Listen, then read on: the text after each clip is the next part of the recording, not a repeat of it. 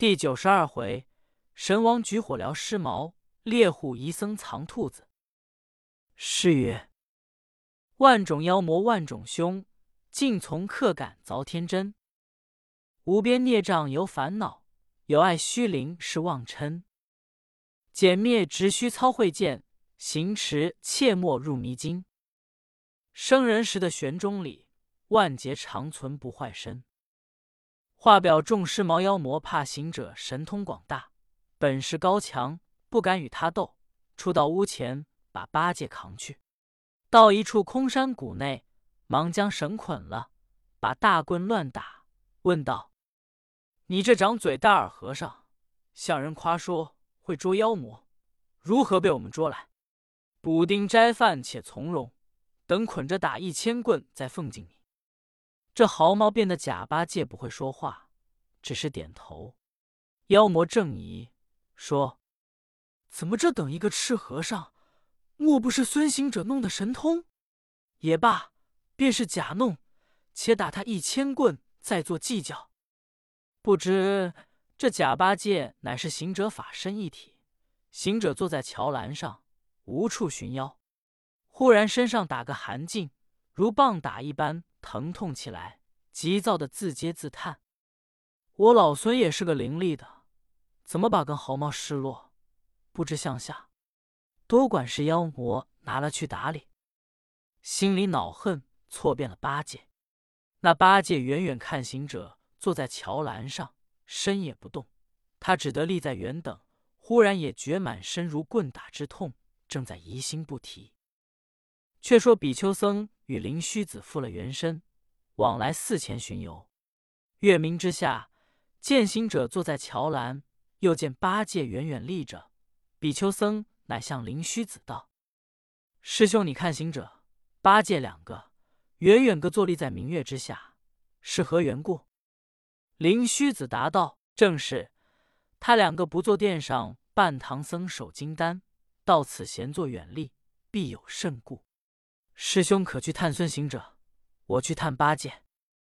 比丘僧道：“夜静月明，我两个无因去问。”灵虚子道：“须是做个有情去探。”比丘僧说：“变化有情，不如只以灵山原来状貌，我与师兄分头去问吧。”比丘僧走到石桥边，见行者自嗟自叹，乃上前道：“孙悟空，你不打点行李，随师朝王前去。”却在石桥视情玩月，自叹自嗟，莫非是学了你诗，动了唐人风韵？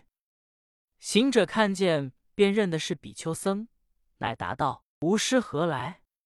我老孙那里是视情玩月，乃是被妖魔抢我一件宝贝去了，没处找寻，在此自嗟自叹。”比丘僧笑道：“你我出家人，是身外之物，有如浮云，什么宝贝动了不舍之情？”行者把身上一指道：“我老孙的一身宝贝多着哩。”比丘听见，笑道：“谁叫你使机心，把他变化八戒，被妖怪捆去了，便弃了他。这想也值不多。”行者道：“一毫弃不得，弃了不为完身。若是找寻妖魔不着，不得这宝贝，怎肯挑金蛋打点行程？”比丘见行者说出不肯挑金蛋，忙闷着行者之口道：“悟空，切莫动不挑金丹之心，只恐此心又生出妖魔。你找寻不着妖怪，何不把慧眼远观？”行者道：“正为少了这一根宝贝，不为全体，慧眼便照不出。”比丘僧道：“此事不虚，待我与你观看。”把眼四方一看，笑道：“那远远山谷之中，妖魔正在那里打你的宝贝。”行者听得恨了一声，说：“怪到身上疼痛，原来这段情由。”他也不辞谢比丘，一个筋斗直打到山谷前。这众毛妖知行者神通，已先把谷门紧闭，牢加窘固，真是风也难入。行者到的洞前，但听得。谷内棍棒之声，千方百计不能入去，变得灭盲虫儿，又被妖怪识破，真无奈何。且说灵虚子走到八戒面前，道：“八戒，你不随师打点行程，在此处做何事？”八戒看了灵虚子一眼，道：“老道长，我有些眼熟，想曾在那里会过面。”灵虚子笑道：“八戒，你岂不知，既在佛会下，都是有缘人？”八戒说：“我只因孙行者失落宝贝，出来找寻，随他玩玩月。”灵虚子笑道：“你非此心，孙行者有何宝贝？多管事，瞒你去吃晚斋。”八戒道：“正是，正是，你这道长见的透。”抬起头来，不见了行者。八戒道：“都是与你讲话，把个行者走了。”灵虚子把慧眼四望，见行者在山谷前，乃向八戒说：“你师兄在那远山前人家吃晚斋里。”八戒听得，那里答话，飞走去了。灵虚子走进石桥，见比丘坐在石栏，两个说出这段情由。比丘道：“孙行者动辄拔毛变幻，这会被妖魔把毫毛捞去，恐伤顽体。”定要寻着不肯挑担动身，如之奈何？灵虚子道：“师兄，我与你须是远远看他收复这根毫毛，若是收复不得，必要助他些法力。”两个远远望着行者在那谷口无际入去，却好八戒走到面前，见了行者，笑道：“夜晚间便不吃这顿斋也罢，守着人家谷门，想是化缘。”行者道：“呆子，都是为你寻妖失落宝贝，已知下落，在此谷内，无奈妖魔把谷口牢闭，我千方百计不能得入。”八戒道：“你平日机变神通，何处去了？”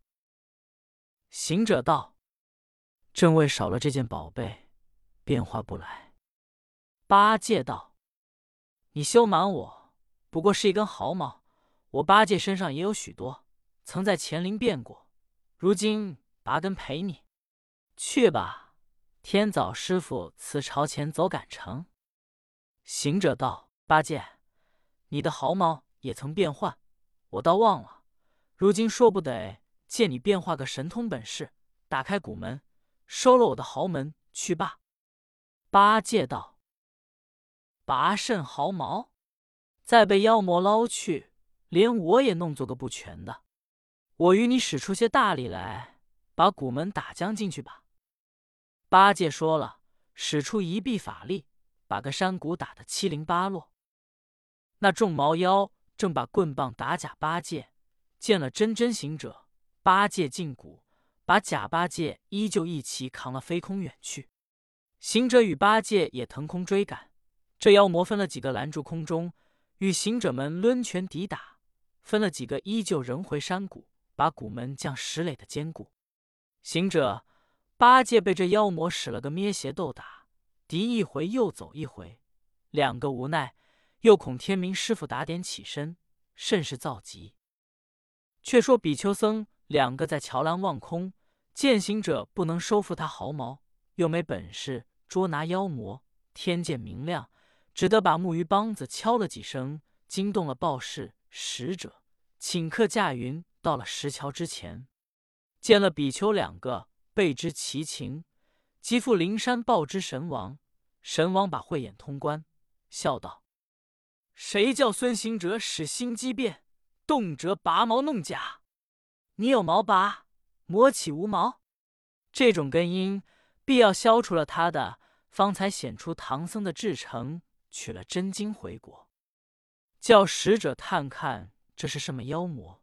使者禀道：“小圣已探看妖魔，乃当年青毛狮子一下求毛作怪。”神王道：“原来这个情节，带我去收服了他来。”神王方才出了雷音寺殿门，只见廊下一个狮子在那里蹲卧着。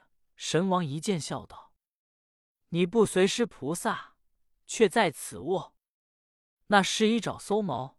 神王道：“正是你这搜下求毛，拦阻了金僧，可急收服了来。”神王说罢，那尸化一道金光不见。神王驾云到了宝林寺前，果见行者与八戒和妖魔斗打，不分胜败。神王帮助行者神威，口中喷出真火。妖魔见了，心中惧怕，逃走到谷口。这里齐齐赶来，妖魔无计脱身，被神王一火焚烧。那火焰炎入谷内，正要将众妖俱焚，却好行者进谷，见了他毫毛，急收上身。忽然空中一个青毛狮子，把身一抖，那球毛收上身去，山谷妖魔尽灭。行者方才称谢神王。神王说：“悟空，你那根毫毛，动辄拔下甲辫，故有此事毛弄你根因。本当也焚了你这根毛，只怕伤了你毫毛，不成完体。以后须借了拔毛机变，误损了你师傅取经至诚。”行者道：“谨戒，谨戒。”八戒道：“神王，我老猪忠厚老实问你一声，过了此处。”可有甚妖魔了？神王笑道：“你只仗着忠厚老实，那里有甚妖魔？只怕你贪嗔走入痴途，难免邪气不着。”神王说了，驾驭而去。行者与八戒方才走回宝林寺，只听得殿上钟鸣鼓响，众僧齐，正是焚修功课时。东土取经唐长老。这回打点别乌鸡。行者、八戒走入殿中，三藏见了道：“你两个何处闲行？叫我细心半夜。”行者道：“师傅，徒弟们找寻宝贝，今已寻得。你莫要又说细心，若细心半夜，我老孙晓得，又要被细心妖魔捉弄了。”三藏道：“你保记得，我们趁早国门外朝王辞了四众。”前行去吧。当下师徒走到国门外，望上朝申回寺，别了主持。众僧相翻送唐僧出的东郭门。师徒四个连马五口，离了众僧，小行夜宿，行够多时，到了一处地界。三藏压着马多道：“徒弟们，我等离了乌鸡国，走了这些时，平坦大路，心下宽舒。”今日多赶了途程，身体有些疲倦。你看那里有圣安关寺院人家，借寓一日，再攒路前行。行者道：“师傅，你说心下宽舒，便有个怠慢的执念；这身体疲倦，便是一种妖魔弄你。”三藏道：“徒弟，你这话虽也在道，但是宽舒比那忧愁不同。”行者笑道。师傅，我徒弟还说忧愁胜似宽恕。八戒听得到，真个走得远了，身体十分疲倦，要宽恕宽恕，方才免得忧愁。把金蛋歇在个深树林间，便扯着马垛，解下柜子道：“我们要宽恕，把马也歇他一会。”师徒正才歇下担子，只见后边来了一簇人马。三藏回头一看。只见尘埃腾涌，声势吃张；尘埃腾涌，乱飞扬，声势吃张，人气旺。唐僧心胆怯，八戒念头慌，沙僧疑惑怪非常，只有悟空孙行者抬头望，一思想，不是猎人来感受，便是妖魔追长老下顾美猴王。三藏见了，慌张起来道：“徒弟们。”方才只该努力上前走路，都是悟能要宽恕，歇下担子。八戒道：“却是师傅叫身体疲倦，寻寺观人家安歇，如何怪我徒弟？”沙僧说：“寺院人家便有个着落，如今在这深树林间，万一是捡进强人，看见了我们金丹，当做货物来，却如之奈何？”行者笑道：“师弟。”你好，脓包！妖魔来，老孙也不怕；便是强盗，又何足畏？你我且把马匹贵单安在一处，撤下禅杖在手。若是强盗，大家齐力保护，不可怠慢。八戒、沙僧一言，各撤下禅杖，坐在林间，三藏指合掌念佛。行者道：“师傅，逢善人该念佛，只怕是恶人来，他那里信你？”三藏道：“徒弟，你那里知道？你们拿着禅杖，思量要打，万一打杀了人，伤生害命，不当人子，不如我念佛，暗中自能解冤化恶。”师徒说话未了，那人马走到灵前，问道：“长老们，你可曾藏了我们的兔子？”三藏看那起人，驾鹰随寒庐。骑马操弓弩，不是劫掳人，一行游猎户。三藏见了，方才放心道：“列位，我们出家人如何藏你兔子？”那猎人道：“我们赶的两只兔子，分明跑到这林间，如何不见？那前途左山右冈，我们都有鹰犬把定，必然是你们藏了。你说出家人不藏，我道你们往往讲慈悲。”说方便，每每劝人放生，岂有见兔子被赶的慌张不救他的？若还藏了，必须要还我。三藏道：“列位善人，其实小僧们见也未曾，如何藏你的？”猎人道：“你称我们善人，我打猎的心肠，恨不得猎尽军章鹿兔。你把这二字称我，分明是藏了兔子，故意之无。”看你这些贵蛋，定是藏在里边，及早开了我看。如果没有在内，便罢。三藏道：“列位，这柜单开不得。我乃东土僧人，奉堂主命上灵山取的经文，上有黄封，窘固甚密。”猎人道：“我们只要搜寻兔子，那里管什么封皮窘固？一齐便要把柜蛋打开。”七手八脚，人又众多，三藏那里分辨得来？乃向行者道：“悟空，这却如何处？”行者道：“师傅，若是老孙使个机变，何怕他一千个猎人？那个敢动我们贵丹？只因一毛不敢再拔，禅杖子又不敢动手，动了禅杖，打出人命来。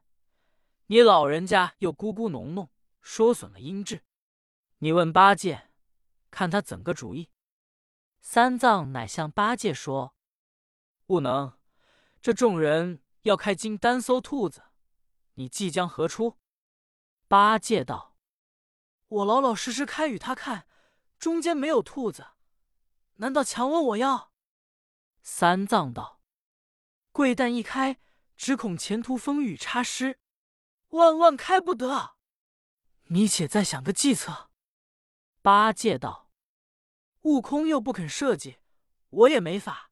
师傅可问沙僧。”沙僧道：“我越没有主意，唯有个恭敬心肠，保护着金丹，绝不肯与众人开看。”三藏听得心内一慌，只是合掌称念如来，向众猎户道：“列位善人，其实小僧们不曾藏你兔子。且问你，这兔子？”值多少钱钞？